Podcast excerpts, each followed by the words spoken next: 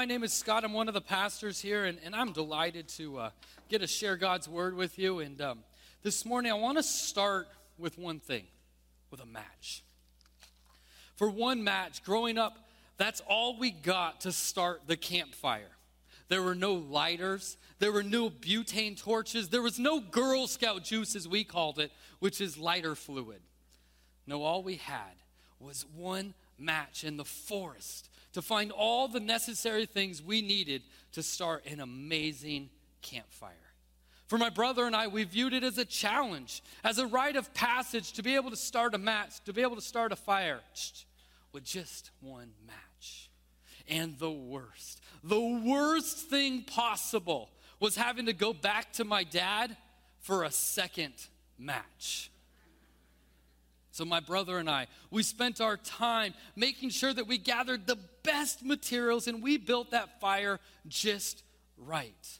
Over the years, we experimented with all kinds of different formations in the fire. We scoured the back forests of the Colorado mountains as we camped, finding just the right materials to make sure that we could develop that perfect fire. And no matter how much we tried, no matter how much we built it, we always came to that one point, that point of no return. That moment when we got down on our knees and were ready to light that match. And I can always remember with my brother, we'd always think, did we get dry enough ingredients? Did we leave enough space in that fire for there to be enough air? Was it set up just right? And then we'd go, and we'd strike that match.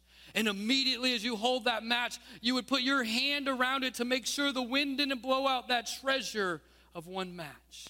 And we would slowly lean into the fire and hit one spot and hit another and watch. And sometimes blow and waiting to see that fire take off. And even to this day, as a grown man, there's just something so cool and so exciting as that little match spreads to a raging campfire.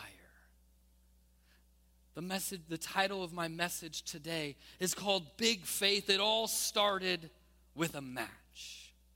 And just as my single match could start a raging campfire, I believe that our God can spark an amazing fire of faith in your heart and in my heart as well.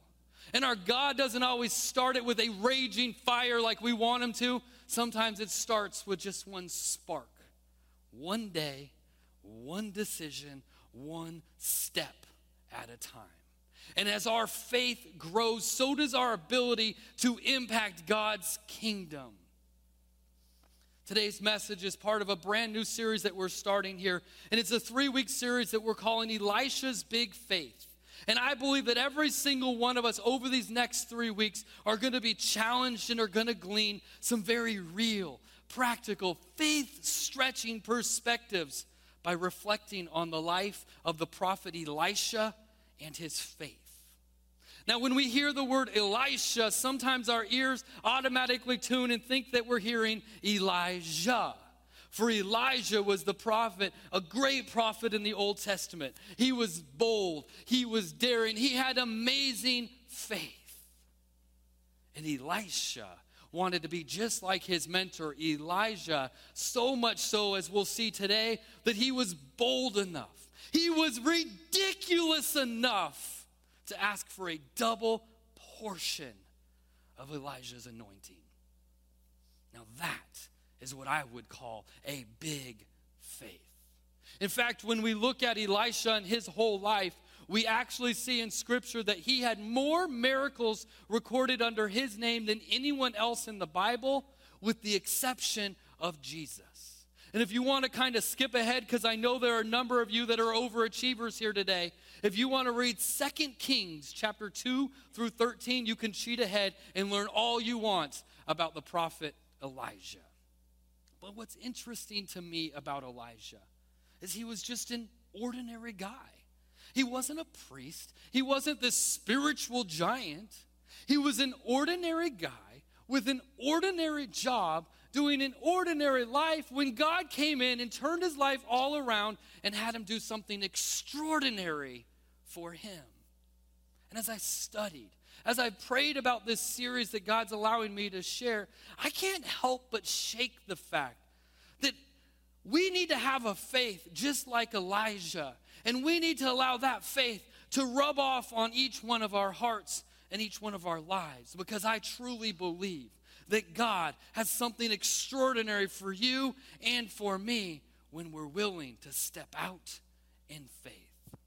So let me tell you where we're going to go over these next couple of weeks. Because you don't want to ever miss a Sunday here, but in particular, you don't want to miss next week because let me tell you why. Next week, we're going to look at the story of a widow who was desperate. Have you ever been desperate? Have you ever been in that place where you're in tough times in your life and you're wondering, how am I going to get through? Well, that's exactly where this widow was. She was about to lose her two sons, and all she had to her name was one little jar of oil. And all this poor lady could see is everything that she didn't have. But God, through Elisha, is going to show her that she had everything that she needed to do everything that God wanted her to do. Next week, we're going to look at a big faith. And you know what? We already talked that there's going to be bacon on Father's Day. Gentlemen, that's enough to get me out of bed. So I hope that you're not going to miss Father's Day. First, you're going to eat some bacon, and then we're going to get the true word of God right afterwards. Because on Father's Day, we're going to look at the story of Elisha and Naaman. And how, in our desire for more, we say that we'll do anything for God, but not that one thing. And through Naaman, we're going to see how God will change our perspective and our desires when we come to Him in one way, how He'll twist that to fit His ways. Big faith in action.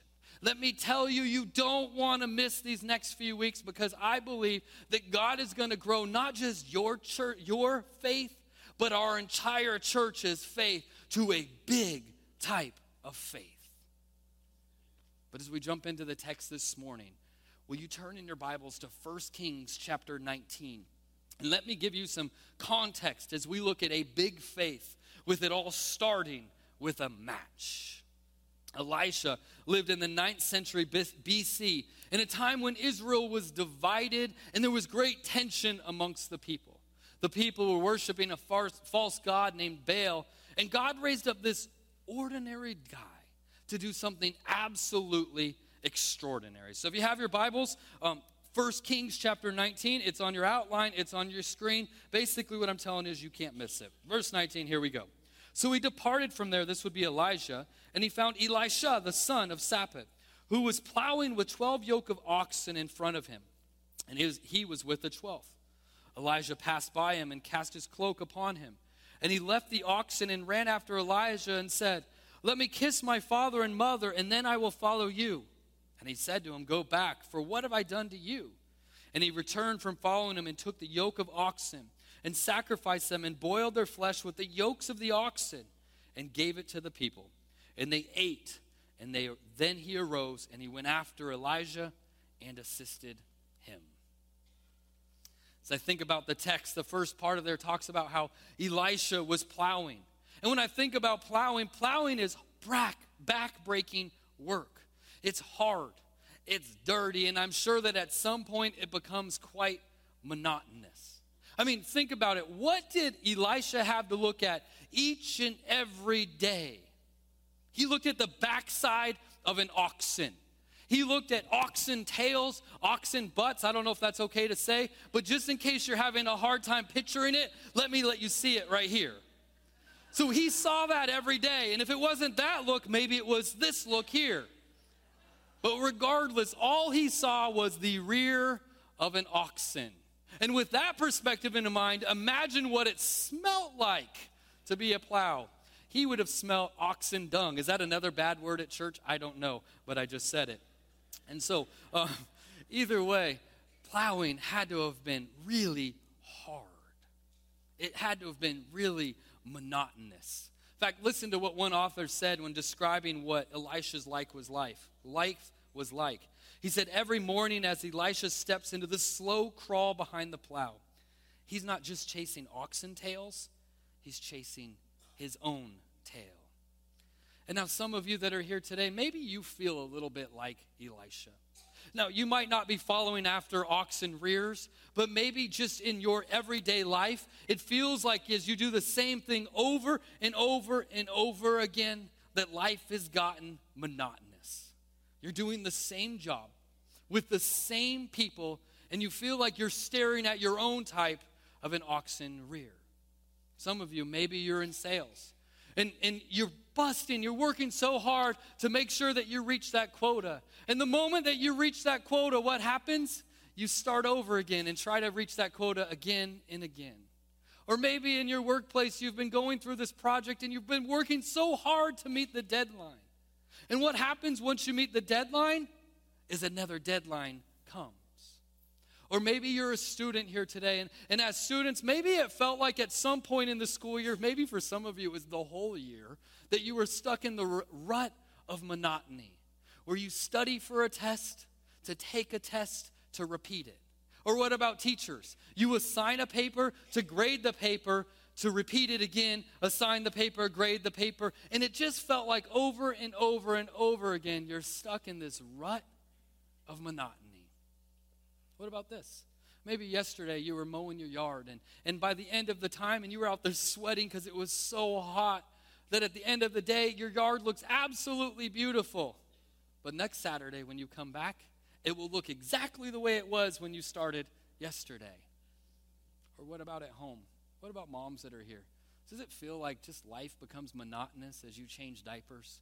You clean the house, you do dishes, to change diapers, to do the dishes, to clean the house, to do laundry. It just repeats itself over and over. Do you ever get stuck in that rut of monotony? Because that rut of monotony, it goes beyond just things that we do. It also can happen to us spiritually as well.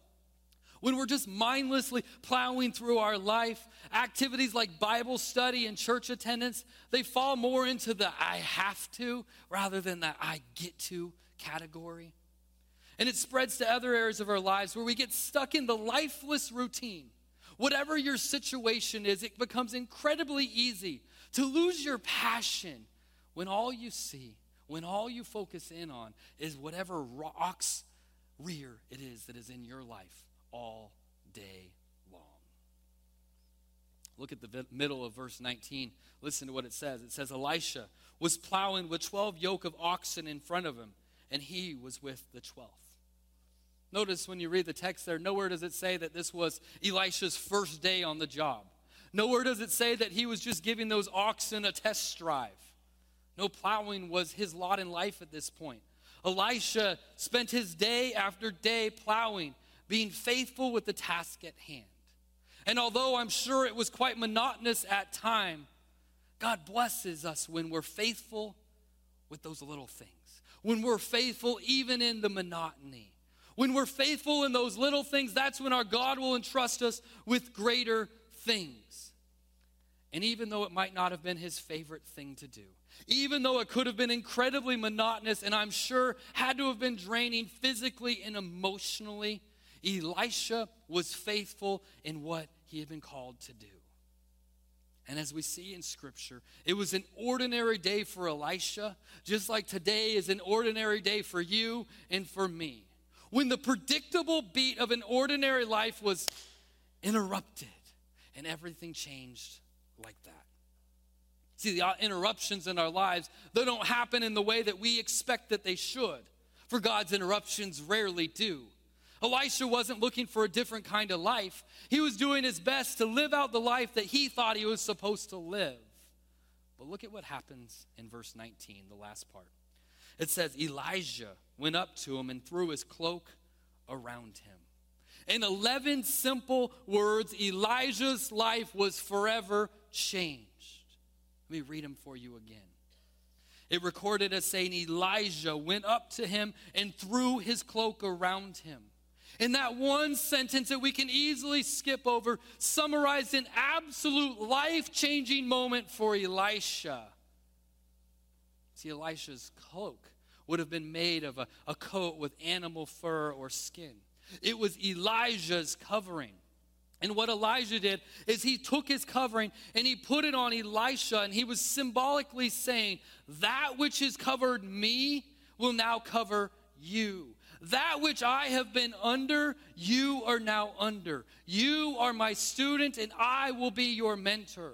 As God has been working through me, now God will work through you as he put his covering on Elisha. So, how does this story apply to us? What does this mean to us, this whole idea of big faith? If you have your outlines, if you could pull them out on the back side, my first fill in that I have for you today is you don't understand, have to understand fully to obey immediately. You don't have to understand fully to obey immediately. And I truly believe that there are a number of people that are here today that need to hear that and not just hear it in your ears, but allow it to seep down into your heart. See, for Elisha, he didn't understand all that it entailed. All he knew was that God was speaking to him through the prophet Elijah, and he was going to follow after him at all costs. Look at verse 20 says he left the oxen and he ran after Elijah and said, "Let me kiss my father and my mother, and then I will follow you." Did you see anywhere in there that it said that Elisha needed to go and talk to his mentors? Did you see anywhere in there that Elijah needed to pause and go spend deliberate long time in prayer? Did a pastor just say he didn't need to pray? Hold on, wait a minute. Did I hear that right? No, it said that Elisha went after and followed him. Look on the other side with Elijah. Notice that Elijah wasn't stopping by and having coffee with him. He doesn't sit down and have a leisurely chat between the two of them, talking about the weather and the newest plowing techniques and, and just kind of gauge his interest. He doesn't ask Elisha if he's even happy with what he's doing. He doesn't dig deep and ask Elijah, What are your deepest, darkest secrets? He doesn't even ask Elisha, What did you dream of doing when you grew up? No. That's because Elijah didn't have to. For God had spoken to Elijah that Elisha's days of plowing were about to end, even though in that moment, Elisha had absolutely no And as we see in the text, Elisha was ready to go. Even though he didn't fully understand, he obeyed God's call immediately. I don't know how this applies to you. I don't know how this is resonating in your heart and in your mind or in the situation that you find yourself in today. But I believe that if you will have your heart and your life in a posture of spiritual readiness, where you're prepared to take whatever step God is calling you to take, even if you don't understand all that God is calling you to do, you can be willing to take that step today or even in a year as the Holy Spirit stirs within you. When you have that posture and that heart of spiritual readiness. For our God doesn't always give us all of the details. And I believe that our God is strategically vague in his directions for a purpose. But we're Americans. We have Google, we have smartphones, we have YouTube, and we think that if we're going to do something, we need to understand everything right now. And we demand, give me a Google map to get there. Give me the whole plan. Help me to understand all of it. And I believe our God would look at us with a smile on his face. And I think that he would say, in just a, a tenderness, saying, You can't handle all the details. I can't tell you everything that I'm going to do in your life because if I did, you probably wouldn't show up. He's just showing you the next step. For one step at a time, God grows and prepares us for the next opportunity to see our faith in action. And often the directions that our God gives us is through one word. Just one word is sometimes all that we need to be able to hear where God is leading us or directing us. Think about in the Old Testament. What one word could you summarize with what God gave to Moses over and over again? I would say the word go. Moses, go. Abraham, go. Go into the land that I'm leading you to go. What about in the New Testament when the disciples were in the boat and Jesus was walking on the water towards them? Peter, with all the audacity in the world, looks out and says, Jesus, if that's you, tell me to come. And what word did Jesus tell him? He said, Come, come. And Peter, with all the faith in the world, says, Jesus, I'll come and takes that step. So, what one faith word is our God giving you today? Maybe you're struggling in your marriage and you've been thinking about throwing in the towel and giving up on that relationship and on that past. And the one word that God is saying to you today is the word stay. Hold God to his promises that he is a healing God and that he can heal your relationship and he can restore your home. Maybe your one word today you need to hear is stay. Maybe the one word that you need to hear is the word trust. Maybe this last week, or maybe you've been dealing with some health issues and you don't understand all that's going on. And God keeps telling you over and over again trust me. Maybe it's even with somebody that you love, and He's saying, Trust that I hold this in the palm of my hand. Maybe you've wanted to start something new. Maybe you've heard that call to ministry and you're not exactly sure how it all comes together. And the one word that God is telling you is start. Take a step towards seeing that vision become a reality. Maybe you've been sitting on the sidelines. You've been coming here to church, you've been checking out this God thing, you've been asking questions, and you've started to see Him working in your life, but you're just not quite sure you want to take that step. And the one word that God keeps telling you over and over and over again is the word commit. Commit. Get involved. Trust in Jesus. Maybe you're one of my favorite people, um, church shoppers. And maybe you've been bouncing from church to church to church to church, saying, Will this have that secret thing that I've been looking for? And maybe the one word that God is telling you is a simple word, and it's home your home. This can be your church home. Plant your roots here and allow God to use and grow you here in your new church home. Maybe the word has just been resonating in your heart and your mind over and over again, and you can't shake it. It's the word adopt or foster. And you start to rationalize you say, Well, I don't even know how I can come up with the money. Do I do domestic, international, boy, girl? What do I do with all of my other life? My, we're too old to do this. And yet, over and over and over again, you hear the word adopt or foster. And God's saying, Take a step and see where I'll meet you. Maybe you're on the other end of the equation. And if you were to be honest with yourself and you were to think about what all of the commands and the teachings and the expectation that God has through us, through His love letter to us. And if you were to be honest with yourself, you would have to say, you know what? Maybe I haven't been living up to those standards. Maybe you're in a dating relationship, and in your dating relationship, you have blown those boundaries out of the water, and no longer could you be described as being sexually pure. And in your relationship, you're not honoring God. Maybe the one word that God is telling you today is stop. Stop. Maybe for you, maybe it's something that nobody else knows. It's something that happens behind the scenes when nobody else can see you. Maybe it's on your phone and the pictures you're looking at, men, are on the computer. Or maybe you started just with a glass of wine and now it's become where the bottle owns you. Maybe it's prescription drugs that started with there to be able just to help you and now they own you. Or maybe it's your eating habits. I don't know what it is, but what one word is God telling you today? Is it repent? Is it stop? Is it adopt? Is it trust? Is it commit? Is it home? Is it stay? What one word is God speaking to you in faith today?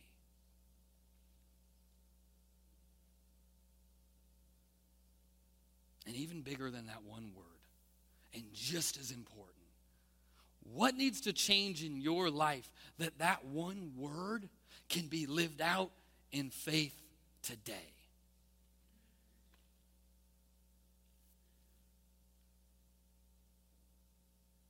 My next thought that I have for you this morning is those that God uses the most are the ones that hold on to the least.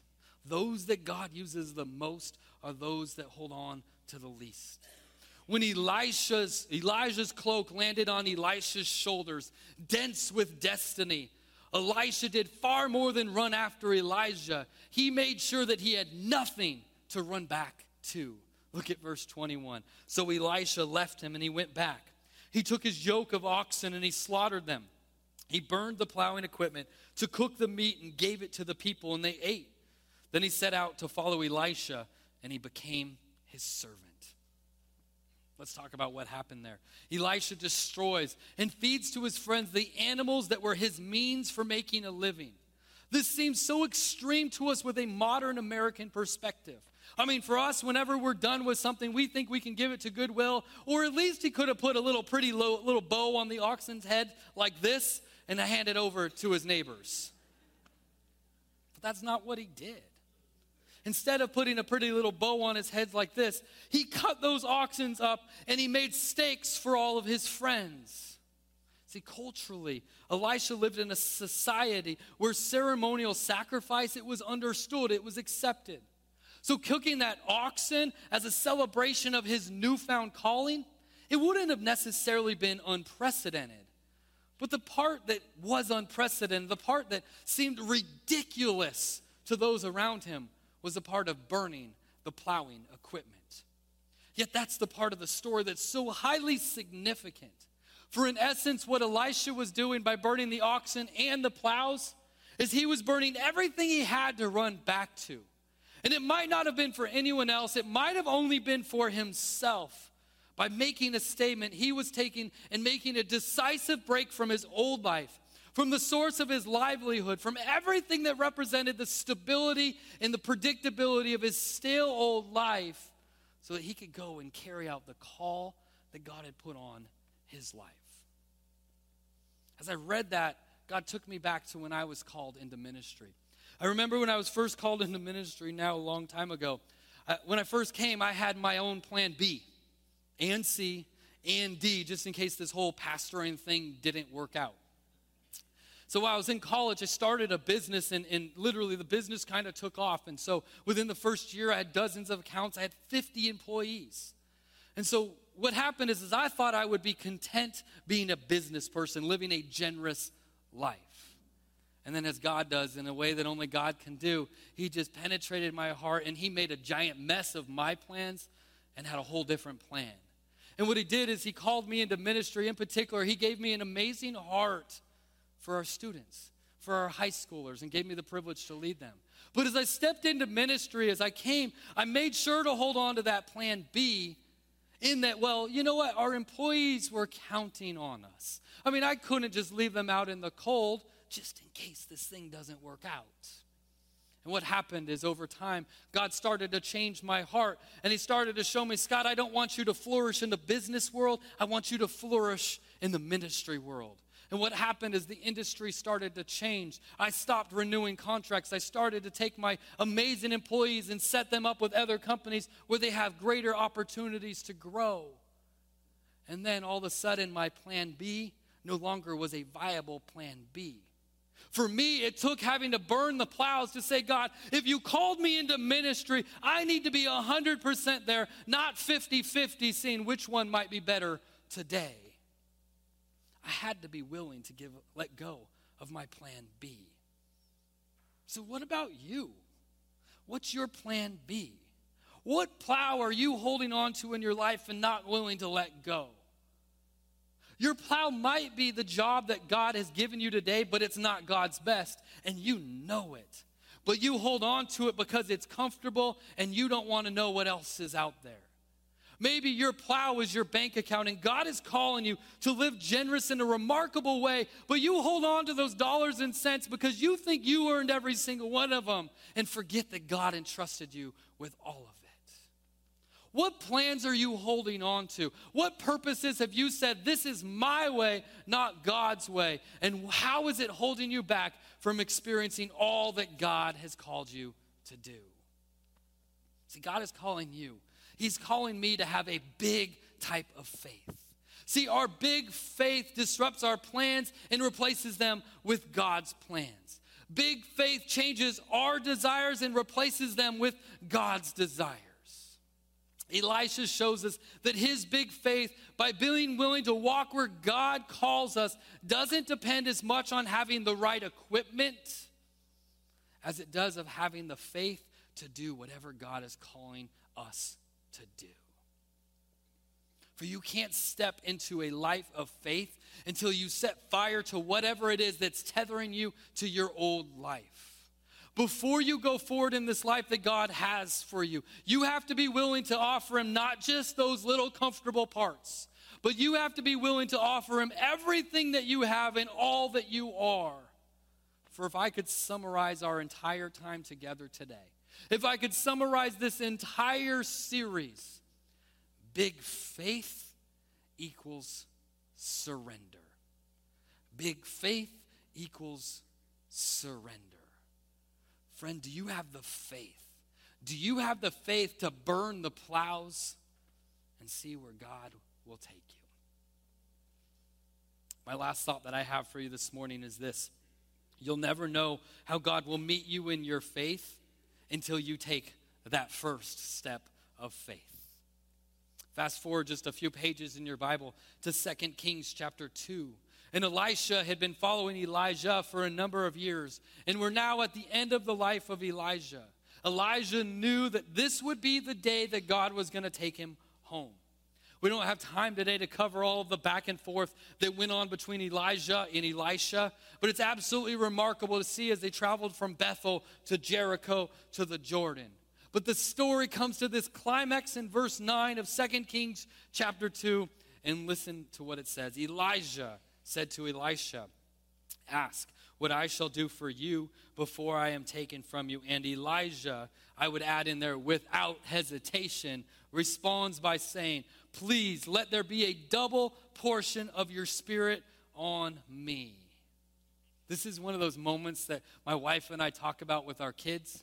The answer is always no unless you ask, and there's a chance that it will be yes.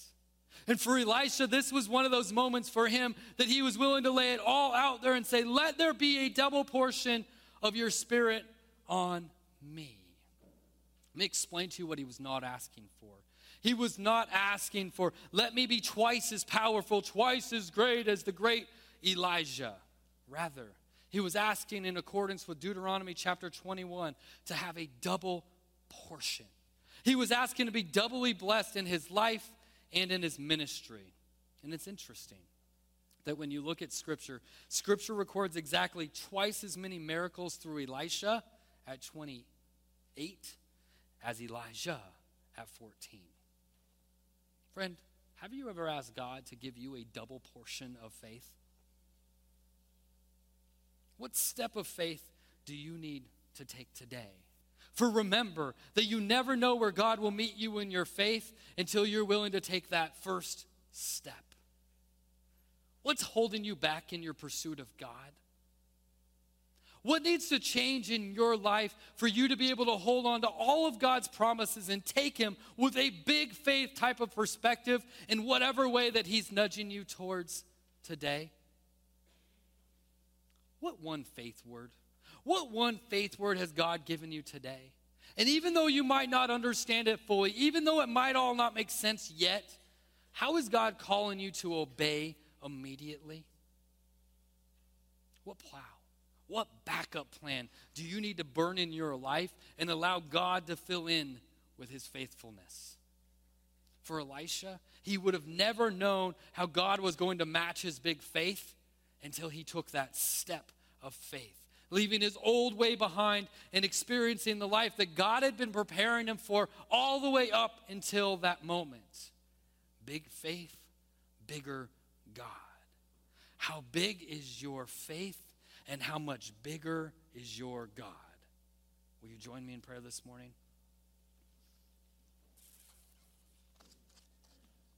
Father, I pray in the name of Jesus for every single one of us that are gathered here that God, you will stretch our faith in a way that words cannot describe. I pray that God, as a church, that we will be known as a faithful church. That God, we will be known of a church that sees you being able to immeasurably more than we could have ever asked or imagined. I pray that every single one of us here in this place, God, will have a big type of faith. And God, I pray for those that are here today that even as they sit here, they're skeptical, they lack faith. They've been burned, they've been hurt, or God, they just don't know if they can trust you. Father, I pray for those people right now that you will stir in them in only a way that you can. That God, you will give them a word in only the way that you can that says, Trust me. Father, I pray that for those that are lacking faith today, that God, you will show them how faithful you have been to them all the way up until this moment right now as we sit here. Father, I think of somebody here, even as you just are nudging me right now that God has been sitting on the sidelines in their relationship with you. And they're ready to commit. They're ready for you to transform their life in, in an amazing way. If that's you here today, even as the Holy Spirit's stirring in you, even if it doesn't make sense, and you don't even understand what a, a, whole thing of who God is, who Jesus is, how does this all stuff come together? But you just know without a shadow of a doubt that God is saying, just trust me, obey me. If that's you, it's nothing fancy. Just repeat after me. Say, God, I, I want to trust you. I want you to be in charge of my life. God, I want to turn over all the things that I've done over to you. God, I want to experience your forgiveness. If you prayed a prayer, something like that, any words close to it, um, it's amazing that, that God's word says that there is a celebration in heaven right now. There's a celebration of your life being forever changed. And if that's you today, I, I tell you, come talk to me. Stop by our, our, our, Next Step Center on the way out and, and talk to one of our deacons out there and say, hey, hey, I want to understand more about what it means to know Jesus. But I also know there are many others here who have been walking in this pursuit of Jesus, but have been caught in a, rut of monotony. And if that's you today, God has so much more for you.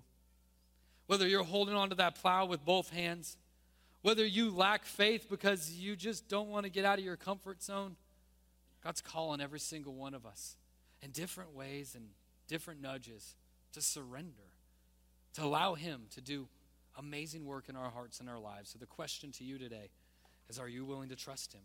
Do you have faith big enough to believe that God will meet you exactly where you're at? Let me tell you, as your friend, as your pastor, take that step and be ready to see where God meets you. In the name of Jesus, we pray, and all God's people said, Amen.